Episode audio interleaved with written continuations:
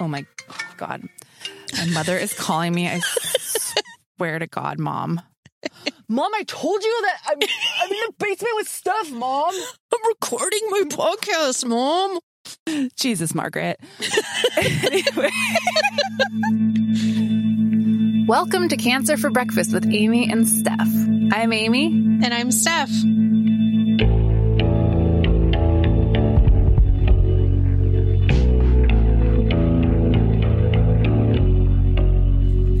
Try to make Cancer for Breakfast safe and comfortable for everyone, it may not be suitable for all audiences and is intended for informational and educational purposes only. It is not a substitute for medical advice, diagnosis, or treatment. We're not doctors. We didn't even go to podcasting school.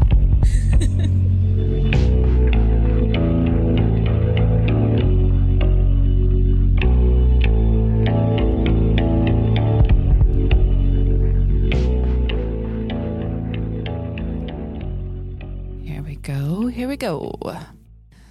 Stephanie Lejeunesse. Amy, hi. Hi.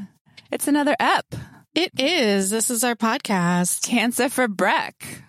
That's right. That's right. I am back from my retreat. What retreat? Oh, didn't I tell I, you? I didn't even miss you. Oh. Just kidding. I really did. Tell tell us though. Um, I was selected and my whole family got to come along for a retreat with an organization called Little Pink Houses of Hope. And Mhm. uh, they put you up in a donated luxury rental property and they Mhm. organize activities for you and your family and you go with other families that are affected by breast cancer and it was a lovely time lake tahoe which is where we were Oh, had a So beautiful. historic record snowfall. We got two feet of snow the day after we got there. wow. It was amazing. And you know how I always say that you shouldn't like call cancer people brave because it's not like you signed up to do like a ropes course or something. Uh huh. I did, in fact, sign up to do a ropes course. so now you can call me brave. Did it feel good? No, I twisted my ankle uh, on the way to the second group of courses. So my dumbass sat down on a bench. You little silly bench warmer. That's right. That's me. That's really my vibe. Well, I'm glad you got a little vacay, and um, that's so sounds so wonderful. But now you're back and and ready for business. That's right. That's right. Refreshed, ready. We're here. Yeah. Yeah, we're talking about some uh, fear of recurrence stuff, We are. also known as what I have my doctorate degree in. it's. Just It's kidding. true. It's true. Yeah, but we have some a few letters from some gals. What? It's always gals. It is always gals, isn't it? I know we have male listeners. We absolutely do. Yeah. Anyway, All right. So, how scared are you that my cancer is back and is um, ravaging my body right now, Steph? I am not scared at all, but I'm always here to listen to your recurrence fears. But And I have to tell you, this bummed me out so much. So on this retreat that I went on, Mhm. one of the gals it was an early stager. She is just she's through all of her other treatment except that she's waiting for reconstruction. Mhm. And she is one of those people who said she doesn't really get any validation around how tough it is to be in this like survivorship period Mhm. of being a cancer person. And she was like, nobody gets it. I feel like I'm going crazy all the time. Like every ache and pain freaks me out. And Mhm. it was so sad to me that everybody doesn't have somebody in their life that's like, yes, that's normal. right. of course, you have like PTSD from it because it's fucking terrifying to think about. Yeah, and you, I think, told me that she was so grateful for the retreat because she hadn't had that experience of talking to even other cancer people during treatment, Yeah. which is why I'm always hyping these support groups and and just meeting other people around you if you possibly can who are going through treatment when you are because it really is like nobody understands until you get to hear other people say, "Yeah, of course you feel that way." Yeah.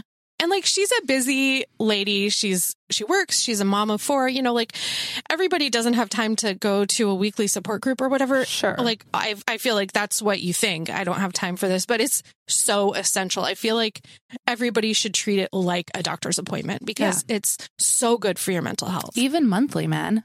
Yeah. Yeah. Um, so one part of the fear of recurrence is the every ache. Every symptom of anything you have, you just think maybe. Yeah. And then, and I've said this before on other episodes, there's like, there's so many small things of like the amount of time it takes to feel something new and to then be worried about it. And then enough days to go by to actually admit it to yourself that you're worried about it Yeah. or admit it to your doctor or send a my chart message and then to wait for the appointment and then to wait for the scan or anything. That whole experience is very PTSD involved. Yeah. Like there's so much that I think on the outside, it's like, oh, your hip is hurting for a few weeks. Like I'm sure it's fine. right. You know, and then for you, you're like, there's so much else attached to that. I just had something and I didn't even tell you, Steph. I went to the doctor yesterday because I have had, and I'll just briefly say this because it's just too boring to hear about tiny little symptoms of whatever. And, um, but on the topic of fear of recurrence, I have on and off had this kind of like little fluttering sound in my ears Oh, yeah. and it's sort of like a and it's often when I'm going to sleep, but it's like maybe once a month or Yeah. something. And sometimes it's if I've had alcohol too, which I think I've been like, oh, it must be like my blood pressure's changed or my sinuses, or I have no idea. Yeah. But then for like a week, it got really strong to where it was happening in the daytime. And I just kept feeling this like kind of in my hearing, but also kind of just in my head in general. And I was like, oh, yeah. so my cancer is in my body and it's in my brain. Yeah. And that is what's going on. And maybe it's been in my body this whole time, which, you know, two years might be like the amount of time it would have taken to get to my brain because maybe it's somewhere else that we didn't know about. Yeah. And then I also was telling myself to be rational and saying that's probably not true. And like, you've kind of had this off and on, and it's probably related to sinuses. It's probably this, you know? Yeah. Or just like an inner ear thing. Or, Yes, which is like such a complicated part of your body, right? Is like, Yeah. Or even blood pressure. I mean, like ha- having blood pressure issues is totally a side effect of the hormone medications that we take. So, right. Yeah. And I, I did also think like medication side effects, it could very well be that too. Like maybe it got stronger because I just switched from Zoladex to Lupron, and maybe that's part, you know? yeah. But just the whole amount of time it takes for you to be freaked the fuck out and then try to rationalize your own self and then get to the point of, okay, I either am going to sit here secretly freaking out for either as long as it takes for this to go away or for as long as it takes for this to keep happening for a very long amount of time, Yeah. or I have to just tell somebody like a medical professional Yeah. and so I did that. I got a phone call from a nurse practitioner from oncology and I talked to her and she was like, you know, it doesn't sound medication related Yeah. at all. Like I've looked up all the side effects and like that that's just not Lupron. That's not your AI, you know, it's just not. Yeah. And so we were kind of talking. She's like, I think you just need to go see your family doctor. And it's just, this isn't oncology related. And of course, that's what I wanted to hear, right? Yeah. But because she wasn't directly saying this isn't cancer, like she was saying Yeah. it's not your medication, I actually said, because I know myself well enough now that I need to like push it so hard that somebody like shakes me and says, it's not that, you know, for me to Yeah. be able to be okay. Cause otherwise I'm gonna be like, well, she didn't technically say that. yeah. Um, so I said, um, can I just ask you one more question before we hang up the phone? She's like, yeah. And I was like, just to be very blunt. Is this brain cancer? yeah. Like there's no possible way that this is Mets to my brain. And she was like, no, no, no, no. That's not like and then she started telling me what some of those symptoms would look like that would be going along with this and that, that this isn't what that looks like but i needed her to actually say that which in whose mind would anybody be like that's not a side effect of your medication okay well is it cancer in my brain actually it could be i'm glad you asked me that before we Right? hung up it you know Yeah. Well, and you don't want her to volunteer like this doesn't sound like brain mets right because then you're going to be like, why did she bring it up? right It's so nuts. And you know what? It really gets me is you see people joking about being hypochondriacs. I mean, I specifically mean you see cancer muggles joking Right. about being hypochondriacs and how they're on WebMD, like Googling, are my symptoms cancer? And everything turns up a cancer diagnosis and stuff. Mm-hmm. And like, fine, that is scary for those people. But once you have actually been through the treatments and stuff, yeah it is a completely different ballgame because you can go over in your mind, even if you don't make it to the freaking out part that says it's metastatic, hmm even if you're just at quote unquote just at it's a recurrence, hmm you know what everything's going to be like. You know exactly how miserable you're going to feel. You know what, hmm how much of a time suck it's going to be, how it's going to change your life for the next X number of months or years. hmm And I feel like we play around with the term PTSD as a culture, but this is completely legitimate hmm post traumatic stress disorder where you cannot get it out of your brain, replaying these scenarios that you've already been through, hmm worst case imaginings. And it's just, you know, it's not us being hyperbolic. It's not cancer people being, um, fabulous or whatever, you know, like it's, it's very, very legitimate. And to go through your life as a cancer person with that fear of recurrence, Mhm. not being validated has to be so isolating and so lonely and Yeah. really make you feel like you're off your rocker. And that's why it was so funny on the retreat to have it was me and another gal who's metastatic, and then this other one who was an early stager. And I feel like her fear was so much worse than mine or the other metastatic gals because she just hadn't had that community. She hadn't been validated. Mm-hmm. She hadn't had anybody tell her, yes, it fucking sucks to go through your life with all of these fears and the knowledge behind it to know exactly what mm-hmm. you'd be looking at. So, like, good for you for advocating for yourself on that phone call, even just to say, like, I need you to tell me this is not Mhm. brain mets. Yeah. Because a lot of people, I feel like, just don't feel comfortable doing that. And they need to. They need to Mhm. be empowered to just say, I need to know. Yeah. So I'm not going to spiral after I hang up. Totally.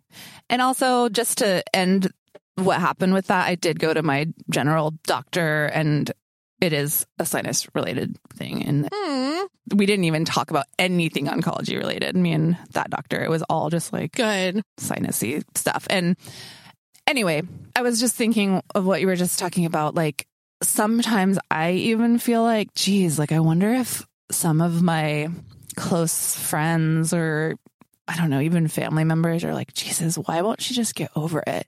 Almost like, do people think I have like Stockholm syndrome where like I actually like Yeah. got really into being sick and like being the sick person. And so like now that I'm quote unquote better, I kind of keep being like, well, now I, I've just got to go to acupuncture because I have all these like Yeah. side effects from this thing that happened to me forever ago, you know, where it's just like, that is literally why I go to acupuncture. It's not because I like being at the hospital, but just sort of like all these things that kind of keep it at the forefront of my life Totally. but it still is at the forefront. But I swear to God, I don't want it to be.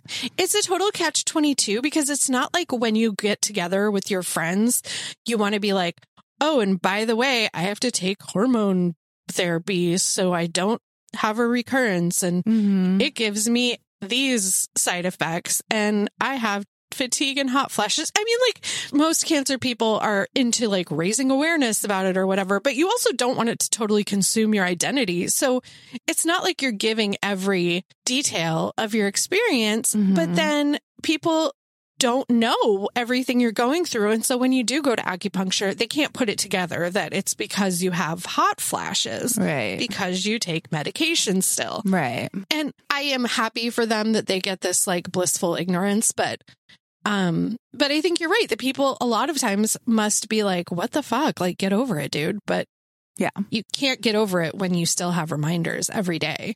Hmm. Yeah. Well, let me just read a letter. Can we do that Yeah, let's do. for a little quickie? Right. I'm going to read a letter from a gal named Kelly. Hi, Amy and Steph. As my one year cancerversary approaches in November, recurrence is definitely on my mind, not only consciously, but also subconsciously. The fear is popping up in some very strange ways. For example, my cat has been unusually cuddly lately, jumping up Oh. in the night to snooze right next to me. My cancer brain is telling me she's doing it because she knows I'm actually riddled with cancer and she wants to comfort me while she can. Oh, totally. Yep. Mm-hmm. Mm-hmm. Also, the other night, my partner accidentally jabbed me in my non-cancer boob. He made a weird sound of apology, but my cancer brain interpreted it as a cry of alarm. What is it? I asked in a panic. Did you feel a lump in there? My instinctual response was truly that he had detected a tumor with his fucking elbow. Thanks, cancer brain. Yep, yep, yep. But more seriously, one of the hardest parts of life after active treatment is handling friends and family who think everything is hunky dory now and that I'm cured forever. Pausing here to acknowledge that I'm lucky to have a life after active treatment. Whenever anyone asks how I'm doing, I always feel compelled to temper my response. My go to answer right now is, well, I'm cancer free as far as we know, and I'm on medication to make sure that my cancer doesn't come back. Maybe it's a downer of an answer, but it's reality. I am very grateful for folks in my cancer community who truly understand the fear of recurrence because cancer muggles just do not get it. Thanks for the podcast and for creating a safe community for us cancer baddies. Kelly, um, and she gave her Instagram if you want to follow her and have um, have a friend. Uh, she is at Kelmishka, K E L M I S H K A on Instagram. And this is just the most common everything she said.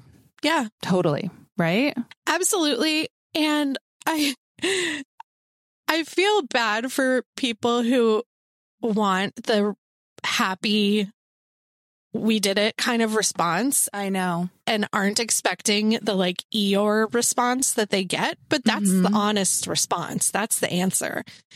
And I think that one of the things that I've been really proud of us and this podcast is that I've heard from my friends who are cancer muggles who have said, I had no idea about any of this stuff. Like, Mhm.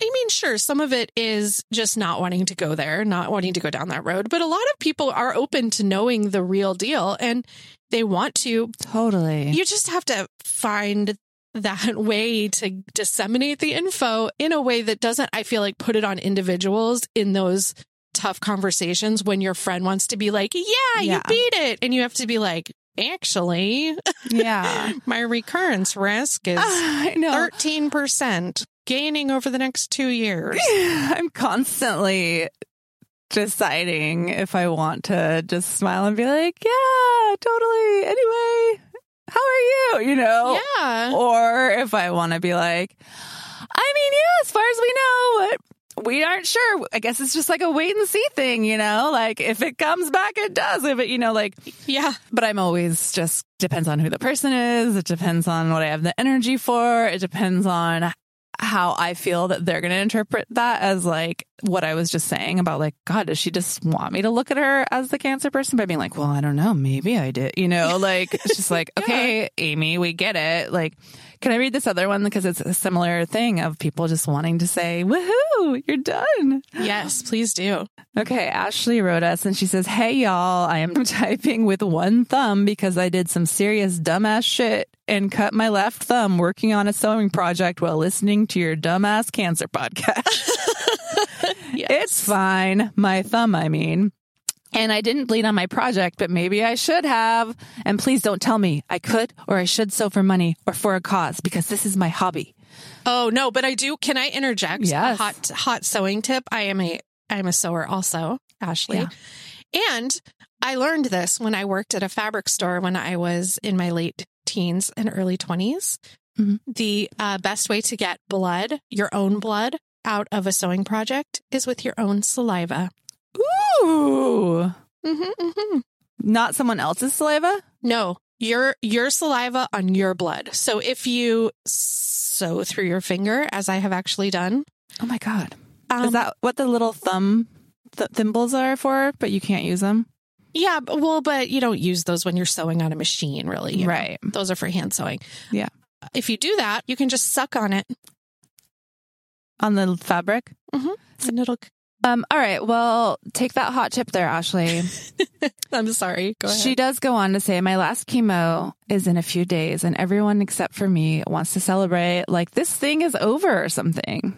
I still need surgery, probably followed by radiation, probably followed by more surgery. Am I supposed to just play Jenga with my kids like I don't have cancer? I guess so. But without a fucking ribbon, because if you do Jenga right, no one wins, but we all applaud anyway. That tower falling is one thing we have agreed not to cry about. Um, so that is from Ashley. And then she says, I love y'all if that wasn't clear. Oh, yay. Um, yeah, it's strange. It's strange to figure out for your own self, like, how am I supposed to act? How, how am I supposed to look at this? Like, also, like, when technically is your cancer quote unquote gone? Is it your surgery? If you have surgery before chemo, I mean, it's adjuvant chemo in that case, but still, like, you're still in cancer treatment to kill fucking cancer. So, like, right. Yeah. And also, I feel like just saying, is your cancer gone isn't really the full picture either. You know, it's like of course. there's a whole process that you have to go through. And it's sure, it's great when the cancer is not in your body anymore in a great big lump. But, Right.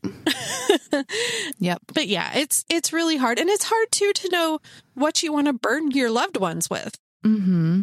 some people might choose to just go out and celebrate with your friends because you don't want to be the downer that's like, actually, maybe we don't have anything to celebrate yet. Right.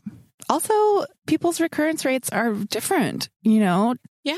hmm somebody might be freaking the fuck out because they have a 10% chance of recurrence, and somebody else might have a 60% chance of recurrence, you know? But 10% is still fucking scary, you know? Yeah. Yeah. And I do not look I do not look lightly on any of this. Um I'm going to read one more letter to finish out just the letter segment because I do think that these all bring up so much stuff. This one is from someone named Erin, and she also gives her Instagram. So I'll just throw that out right now. But she's mamabugs.blues on the Instagram. And she says, My thoughts have been so jumbled on this topic. I have a lot of feelings on it, but don't know how to say it all. So excuse the ramble that I'm sure is coming. I'm sure we all share common feelings on recurrence. It's scary as shit and always there in the back of our heads. I love you ladies for telling me not to hold on to statistics because mine are real gross. Statistically speaking, I have a 76% chance of recurrence. Stage 4 colon met to liver. My oncologist said not to think of it as a typical stage 4, but honestly, I'm not even sure how to take that, which is a whole other conversation. So truly, I'm just living life 3 months one scan at a time. And the thing with that is it's completely derailed my life. How do I move on and do any of the adulty things when I feel like I need to enjoy a clear three months because there's a good chance the next one won't be?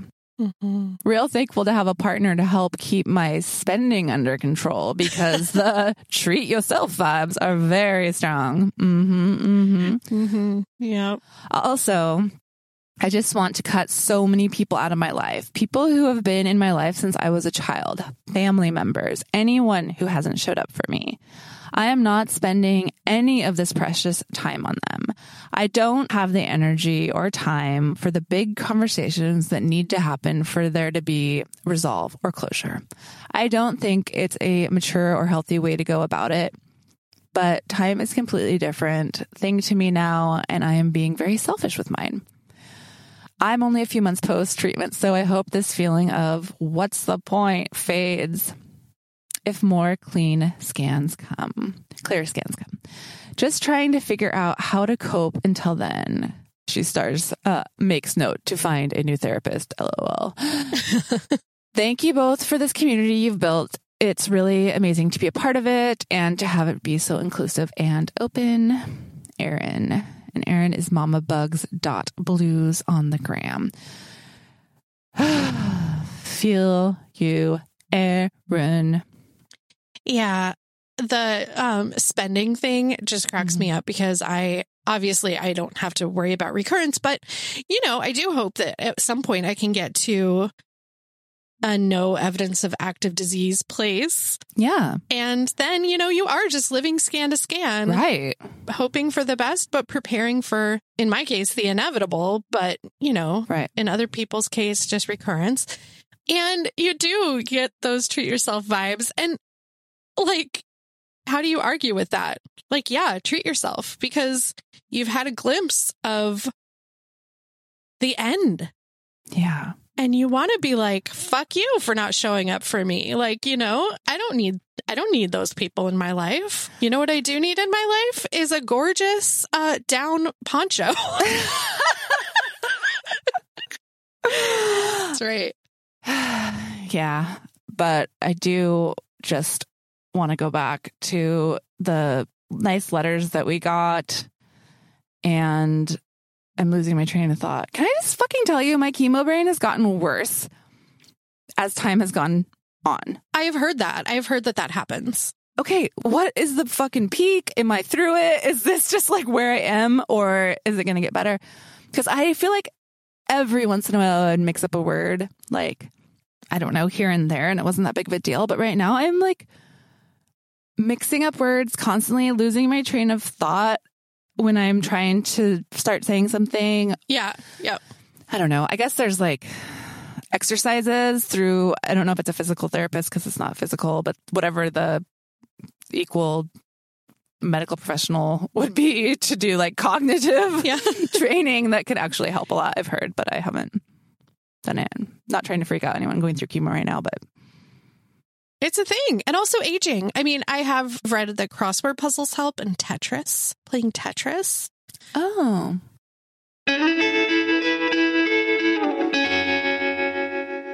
An open letter to cancer survivors everywhere. Dear survivor, our wish for you is what everyone wants out of life health and happiness for you and the ones you love.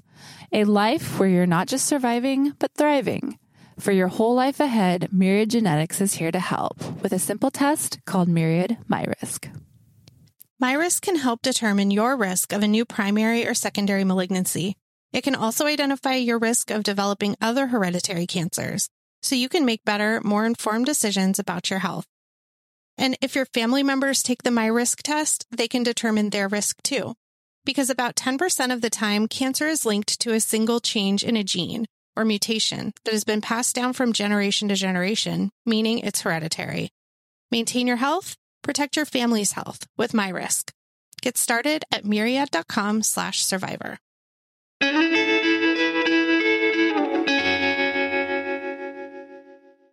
let's just go back to the recurrence thing because I do want to talk about it more because I feel like it's such a big thing for people. When you're in treatment, you hear that it's going to happen, that once you're out of treatment, you're not going to have this like, yay, I did it.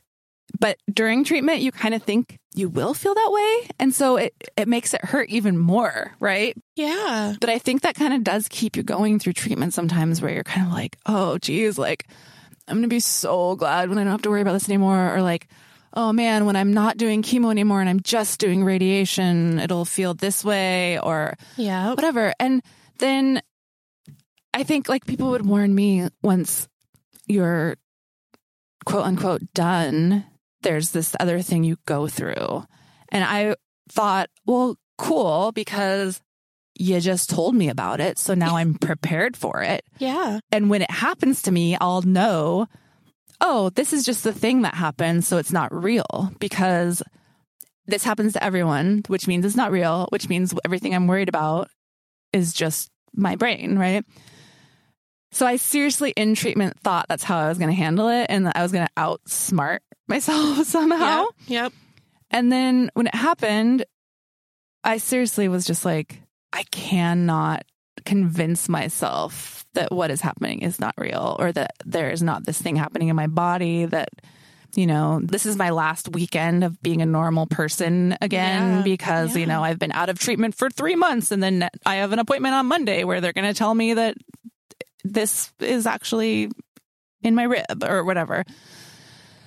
But it is so normal. And I have never met a person other than someone who literally has like a 1% chance of their type of cancer coming back or something Yeah. who's like it just like doesn't happen with this type of cancer like that I feel like could not identify at all with fear. Yeah. Uh huh. And uh, not to say that anyone who's had a cancer that's like that sh- does not have fear because I'm sure you do as well. But every single person I have interfaced with who has been through treatment with a cancer that has any sort of recurrence rate or ability to spread Yeah.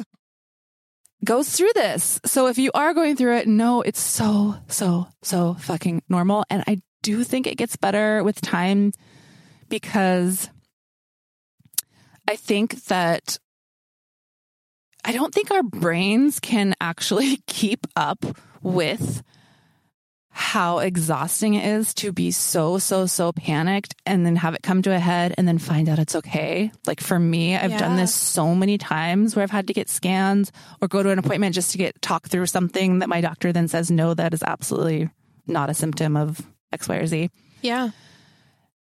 But the amount of time it takes me to freak out and worry and panic and then be let down again, like I just, I can envision driving away from the hospital being like, like, I cannot believe I got away with this Yeah. again. Like, I cannot believe I was so sure driving here, or I was so sure over the weekend that, you know, I've got to just enjoy this. Like, you know, like that letter was saying, it's like, I've only got these three months, so everything's fine right now. I got to like really yeah. live it up, you know? And it's just like, I think our brains, though, for me, it has gotten easier. Like when I have these scares now, I'm still freaked out and I'm still unable to convince myself that it's not real without literally having myself be shaken. And by literally, I don't mean literally at all, but. Uh-huh. um and told that it's not that but um i think my brain can't can't get as freaked out anymore because i've done it so many times that it's not the same as maybe it was the first 6 months for me i don't know Yeah, I'm sure that's the case. I mean, you're also getting the positive feedback that you need to calm down. So, incrementally, I'm sure that you're right. It's getting less and less stressful, less panic inducing every time you go to the doctor and they tell you you're okay. And like, I'm hopeful that that is for you and for anybody else who goes through this, that that is what continues to happen that you know it just gets less and less and less and less and then um you know it turns into this undercurrent that you can ride without feeling like you're being sucked in I mean, as you were just saying that, I was like, yeah, but also kind of not because of the nature of the beast. Like, there is no, like, oh, well, that whooshing in your head isn't cancer in your brain. So, therefore, when, you know, yeah my my ribs are feeling weird in a month, then that's any sign that that's not, you know, like it still is like yeah there is something so overwhelming and such a bummer that there never, ever, ever will be complete peace of mind for me for my specific type of cancer that has very high or higher recurrence as time goes on. So, Yeah, I mean, I think that's a thing too that people don't realize. And I always think about this now with these awareness months that we have. Like, what exactly is the awareness that organizations or we as cancer people are meant to spread? Because I feel like you go through the world, you see people having the cancer experience. And what you see is somebody gets diagnosed. They're like, oh, this sucks. This is so scary, but I'm going to do it. I, am a fighter. I'm so strong. And like, that's great. Pump mm-hmm. yourself up. Super. And also a lot of that, as you and I both know, and I'm sure our listeners knows, is some play acting that we do mm-hmm. for the benefit of people that we love. Oh, yeah.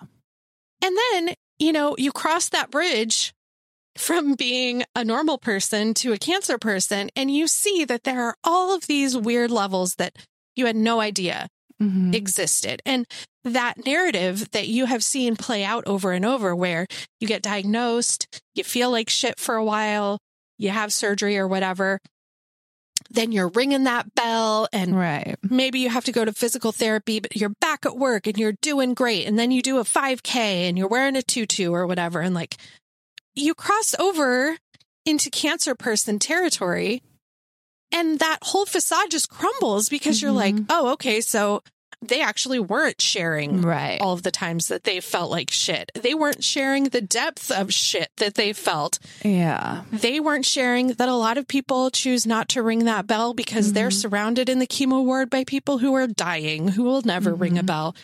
They aren't sharing all of these tiny pieces that make it such a harrowing experience because who wants to? Nobody wants to be like, look at me. I'm miserable. I know. All the time. But it's so funny that you bring this up because I just had a Facebook memory come up a couple days ago that was my um cancer acceptance speech on Facebook. Yes. Letting people know that I had been diagnosed. And so, you know, I'm very new to the game at this point. I was diagnosed on October 18th, and this was like around Halloween, I think that I posted this. Yeah.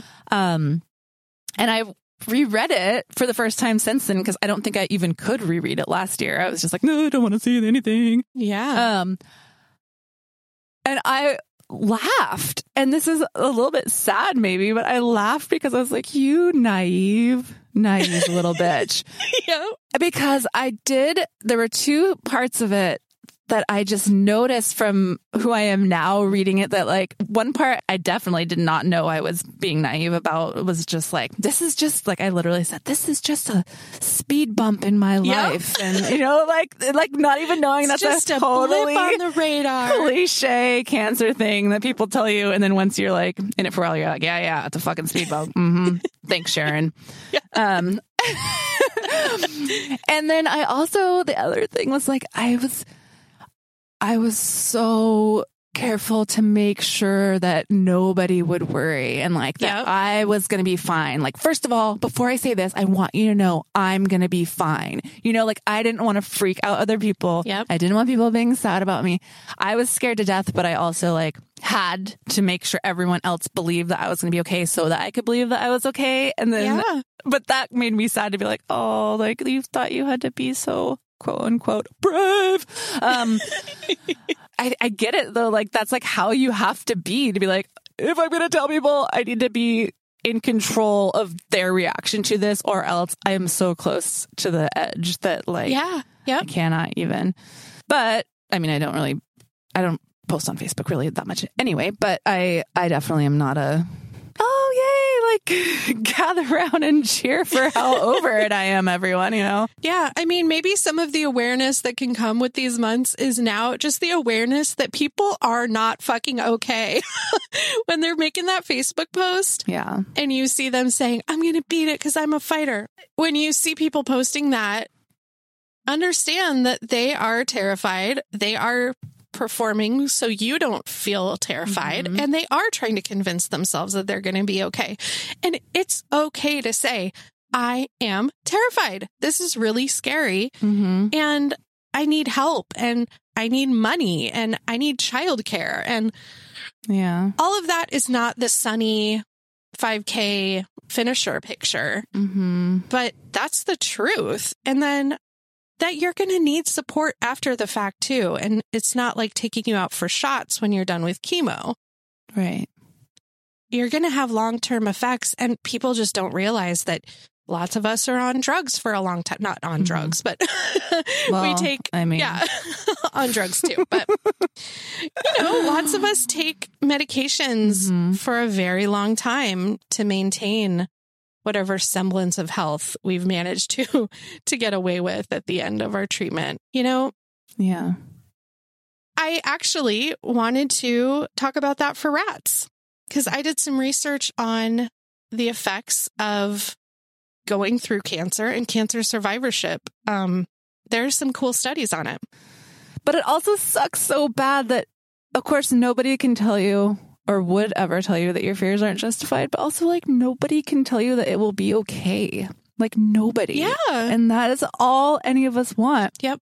And there's so few things in life where some action or some sort of like intervention or doingness will make something go away or better. You know, it's just a way of navigating through bad circumstances to get to the other side of them. And like, this is one of those very few things. And it's a very unique thing to be faced with personally for all of us is like, no one can tell us. And that's all we want, you know? Yeah. Yeah. And whatever your okay is, is different for everybody, you know? Like, you know, if you are somebody who's like fearing recurrence, like maybe it is like, if I recur, will I be curable? Yeah. Or like, will I be not? Or like, if you're somebody with a diagnosis that is not curable, like, will I live for 20 years or 30 years? Or like, you know, just tell me, somebody.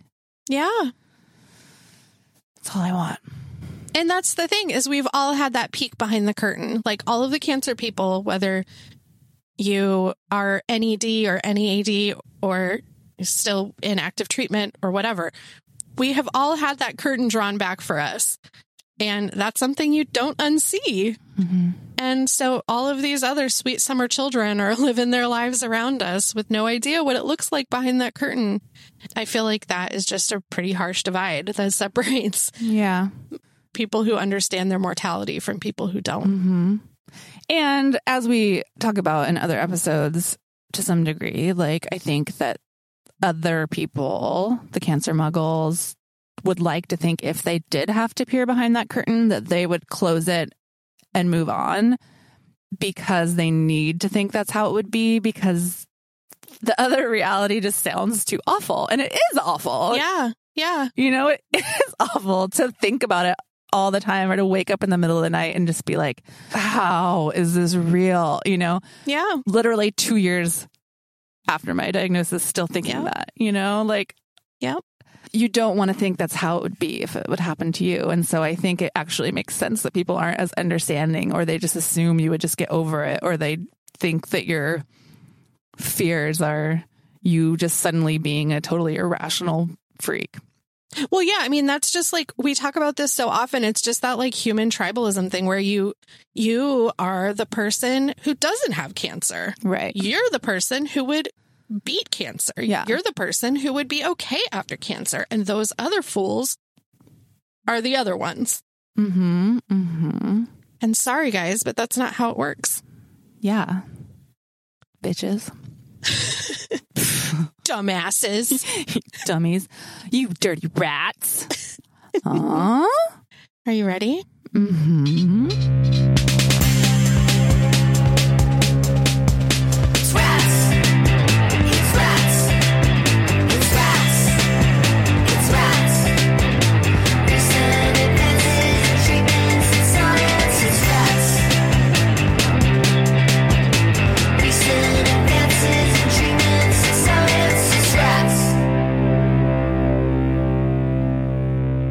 Okay, so for um for this particular rats, I found a grip of good articles. Um one from Indiana University School of Medicine and Ohio State University. Um, that was a research paper. There was an article in the Harvard Gazette. Um, there was an article titled Financial Burdens of Cancer Treatment by Grace Smith et al.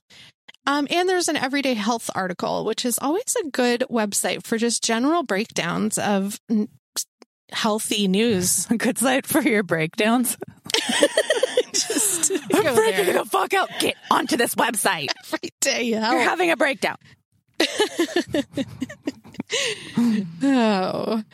So, um, ACS researchers um, performed this study and they had 1,903 respondents who were cancer survivors in the United States, nine to 10 years from their initial diagnosis. And they were asked about just kind of a litany of, of issues. Um, how's your sleep? How's your physical health? Um, how's your mental health? How's your social life? How are you doing financially? It will surprise nobody probably listening to this podcast. Uh, but people said they have had sleep trouble within the month, 51% of them. And these are people who are nine to 10 years out from their diagnosis. They are still dealing with sleep disturbance. Physical health is impacted across the board. Most people reported that they have mobility issues. They still struggle with fatigue. They still struggle with body changes from their treatment, from post treatment. They have mental health issues. Lots of them said that they have chronic anxiety, sleeplessness, again, which, as we know, can contribute to body changes and obviously fatigue too. They experience isolation and depression at a much greater rate than people who have never had cancer. They report that their social lives have changed pretty dramatically. Um, they feel distanced from friends and family. Their family planning has been affected in a lot of cases. So their families look different than they expected them to. They have um, maybe fell fallen out with some of their friends who took different paths and have kids now, whereas these cancer survivors weren't able to have kids. Um, and dating with a different body than most other people their age, people have reported is a problem for them. Financial hardship is a big one for respondents in the United States. 74 studies of about 600,000 people um, 49% of them says say that they have remaining financial burdens. And the predictors of that for the um, these 600,000 people were obviously no insurance when you're diagnosed, being low income when you're diagnosed, and being younger. Um, Mhm. So you haven't had time to get a college degree, maybe you don't have as many resources in your community you haven't had time to get a savings account together. Um, and also, these financial burdens result in worse adherence to what their oncologists have advised. So, a lot of these people will, both in the short and long term, not do their follow up appointments. Hmm. They won't do their follow up scans, um, maybe because they can't get the time off work, maybe because they don't have the money or insurance to pay for it, maybe because they're just too fucking stressed, you know? Hmm. And so they have worse outcomes. Hmm. Um, you know, we know that if you're not getting scanned regularly the way that you're supposed to, or you're not checking in with your doctor about new symptoms, if you do recur, you could be later stage. So Mhm. that's a big deal. So another thing that I was, this hadn't occurred to me. It was like one of those things that I've, I feel like I've thought about the pieces individually, but I hadn't had them put together for me. Mhm. Cancer survival rates have increased really quickly. So basically, what's happened is there were all of these really amazing advances, and mortality rates dropped, and people are able to be cured now that were never cured before. You know, doctors have had all of this great success with curing their patients and treating their patients, and they have been just happy with that. It's like, hey, go team, we cured the cancer. Mhm. But now they have to start considering survivorship needs. Mhm. And that has not been a focus because Yeah. things have gone so quickly in these advancements in curing and treating cancers. Mhm. So there's been, I, I guess, really recently this shift in talking about survivorship plans, whereas this has not been a conversation really in the past. As we know, medications for survivors can create long term problems, like I said, especially hormonal Mhm. longer term treatments like people take for breast cancer, for um, other hormonal cancers like testicular cancer, uterine cancer, cervical cancer, things like that. And those medications can create problems too, like depression, anxiety, weight gain. Then you have like loss of mobility, maybe, and fatigue. And it just turns into this like spiral where, you know, your health is really seriously impacted. Mm-hmm.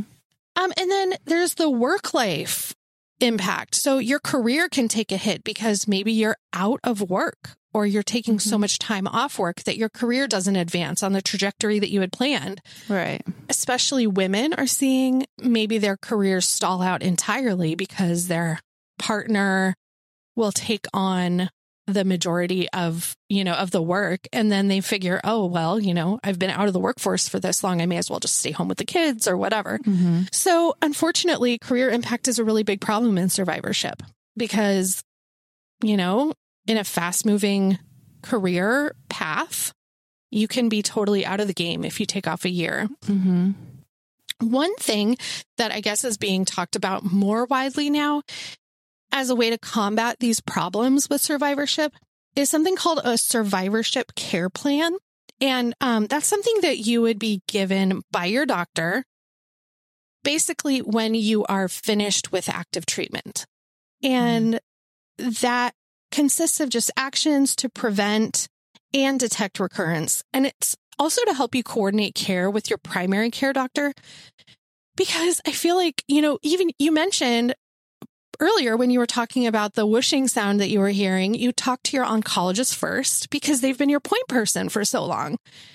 And you mm-hmm. don't know when you should sort of shift back to your primary care Yeah. doctor. And like, are they equipped to deal with all of my concerns? Mm-hmm. And are they just going to brush me off or are they going to kick me back to my oncologist? Right. So, this is a way for your oncologist to help you feel supported and also for your oncologist to instill maybe confidence in your primary care doctor that you wouldn't have otherwise. These survivorship care plans are shown to decrease anxiety in patients during their survivorship. They're shown to increase adherence to all of the things that your doctor tells you to do, increasing adherence to your follow up appointments, to medications.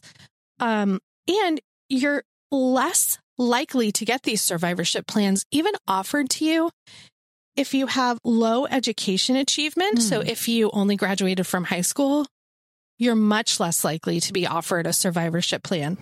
If you're widowed or divorced, you're much less likely to get a survivorship care plan, which I was like, what the fuck? Like, What is that? I don't even know. Like, I guess because you don't have a spouse, you're like, whatever, you're on your own, bitch. Um, That makes sense though. yeah. Obviously, if you're uninsured, you're less likely to get a survivorship care plan. And I think that all comes down to the fact that doctors don't have a billing code for this kind of like non medical visit. hmm Can I tell you, I did have a survivorship appointment only because I asked for it because I had heard about it from support groups. And I don't know if this statistically is true. I thought I read it somewhere, but I cannot find anywhere that if you go to support groups, your survivorship rate goes up a tiny bit. But this is part of why I think that is because, like, for example, I only knew Yep. that the survivorship appointment existed because I had heard legends of it. And so I was kind of like, that was one of these like points I was looking forward to at the end of treatment is like, God, once I have that appointment, like almost as if like my oncologist was going to like pat me on the back and be like, we did it.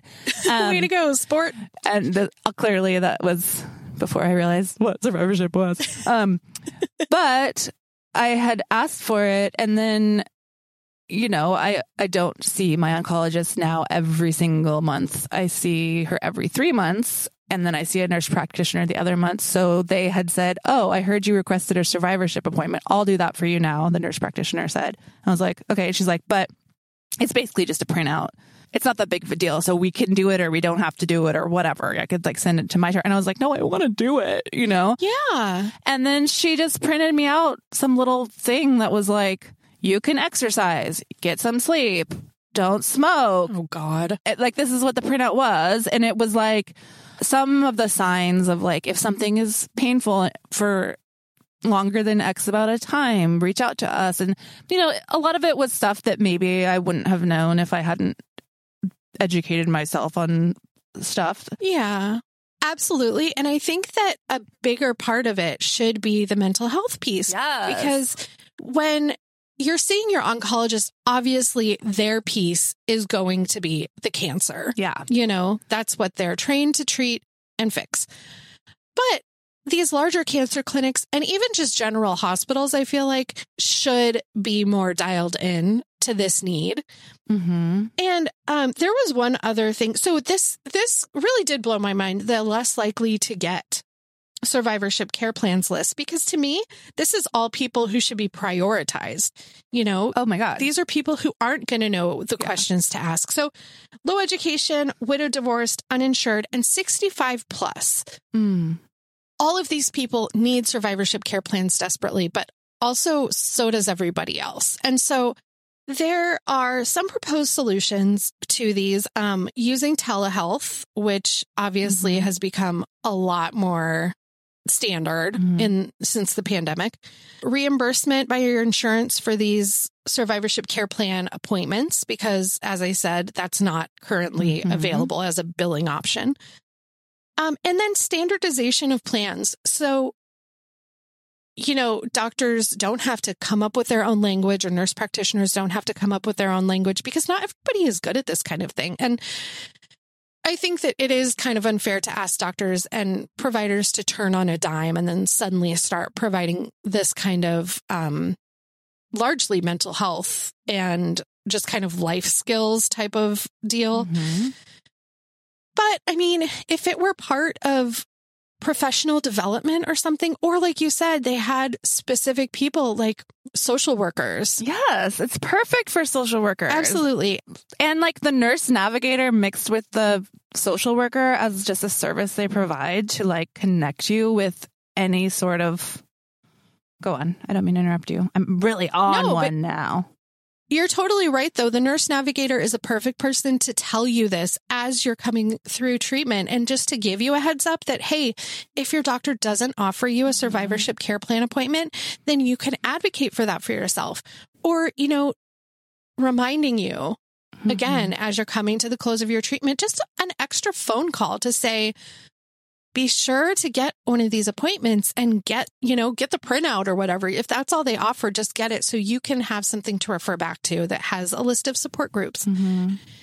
And I think too, a survivorship specific support group would be so great for people. So you you aren't worried all the time about like freaking out people who are still in treatment or whatever. Mhm. Like it's a different thing to talk to people who are at your stage yeah. in the process. And I just think there's this whole, like, you know, I never would have thought about cancer survival rates being a part of the whole picture. But, you know, now we're in this phase of medicine where science has done great things Mhm. and we've got to look at the whole person Yeah. and not just the cancer. Um, Mhm. because these are, these are big things that impact your whole life. And like, if you don't have cancer in your body anymore, but you have fatigue and you're isolated from family and friends and you have had a failed career and Mhm. you um are poor and all of like this is not a good quality of life. It's interesting when you say the the groups that are less likely to receive that. I absolutely believe that, and I am so curious about the reasoning behind that, if they even know the reasoning behind that.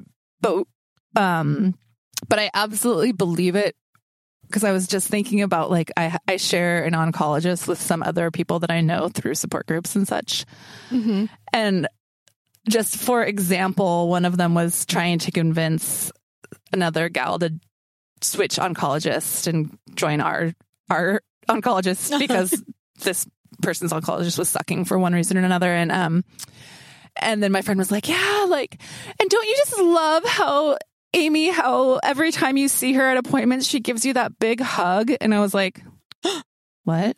What? there's a there's a hug at your appointments?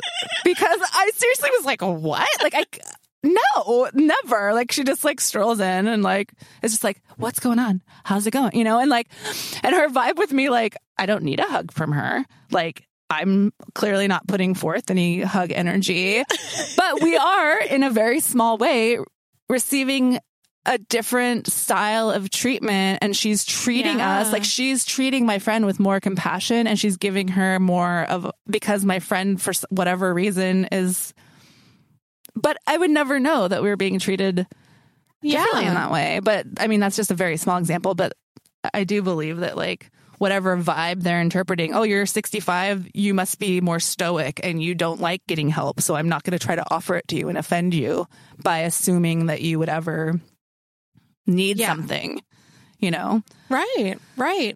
Or just, I'm not going to bother. I mean, Yeah. I hate to say it because I love my oncologist and you love your oncologist, but they're not all A pluses. And so, Yeah. um, you know, some of them might just be falling down on the job and, and seeing somebody with a lower hmm level of education and saying, well, they won't understand it anyway. Yeah. Um, or they're not going to seek out this thing anyway. Right. So what's the point? Yeah. Which is awful. Mhm. So I would love to see a shift in this. Um, people listening, if you haven't gotten a survivorship care plan and that sounds like something that would be helpful for you, then ask for it. I don't ever think it's too late. And also, when you get that plan and it sucks, like mine kind of did, maybe tell your cancer center that, like, this actually wasn't that helpful. Like, why don't you also mention X, Y, and Z? Which I, I definitely didn't complain to my cancer center, but now I'm going to after I listen to this episode. When's it coming out, Steph, so I can listen? Just kidding. Well, there we have it, folks. yeah. Is there anything else we should mention? Do we want to thank any donors? Yeah. Should we? Do you do you just want to read the list of names? Yeah, I will read it. And um, some of these are new Mm-hmm. supporters, some are old friends. Thank you.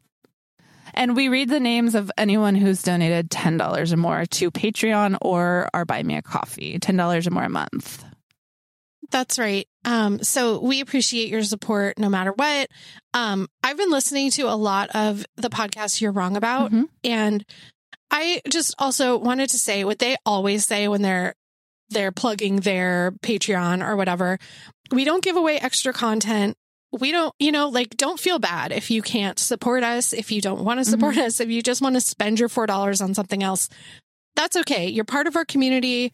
We appreciate you, you know, listening, sharing, whatever you can manage to do.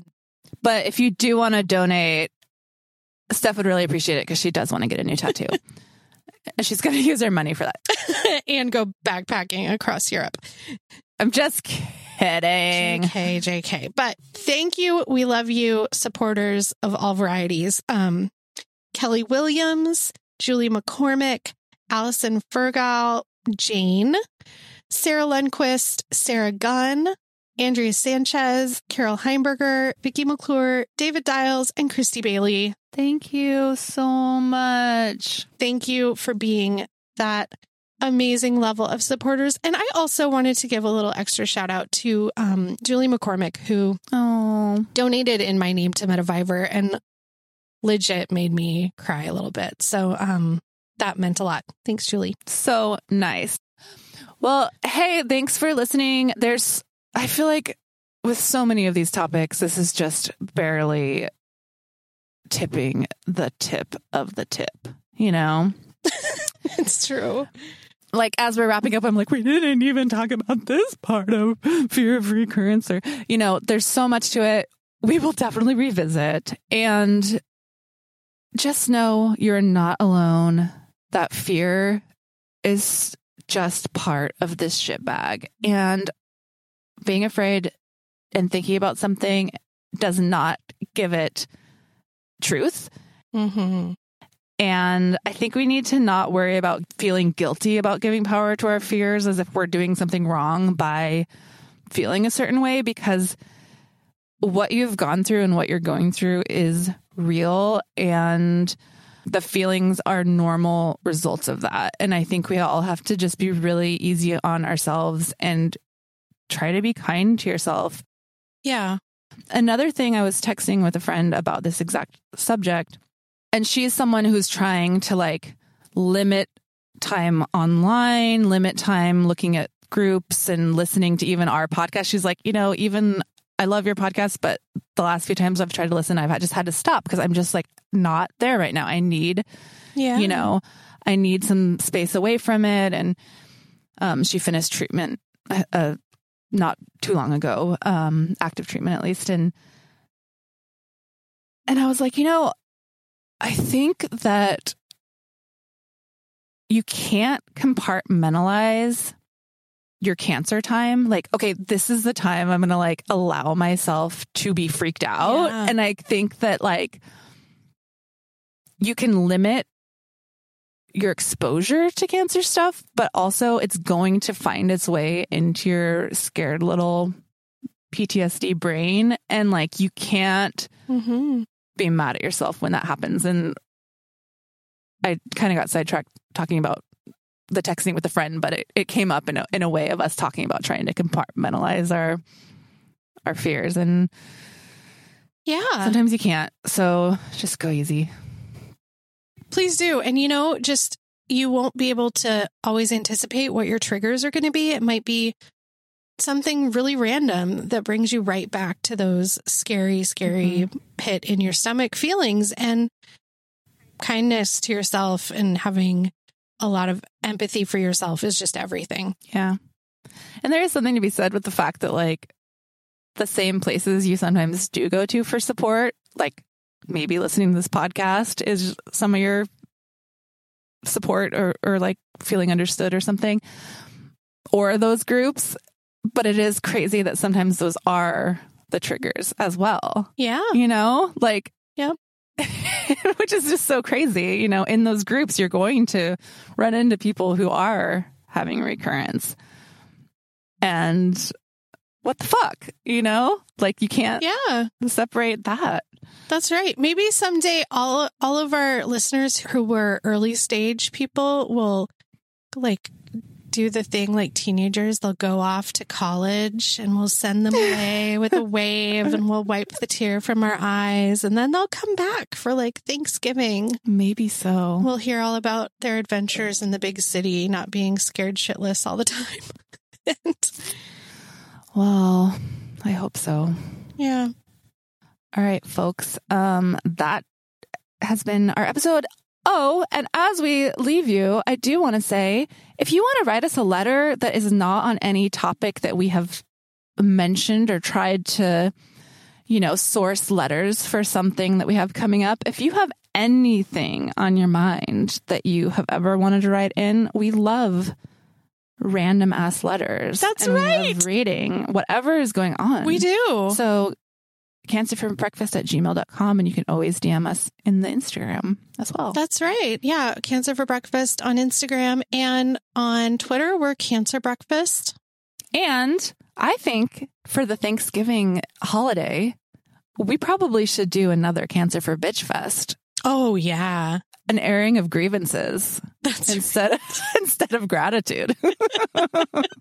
love it. Yes. Send us your bitches, guys. yes, any bitch. Send it on over. Thanks so much for listening. We love you. Bye. Bye bye.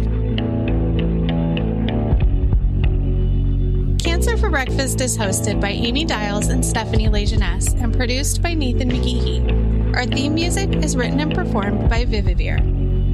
Find us at cancerforbreakfast.com, Instagram at cancerforbreakfast, and email at cancerforbreakfast at gmail.com. Like flags,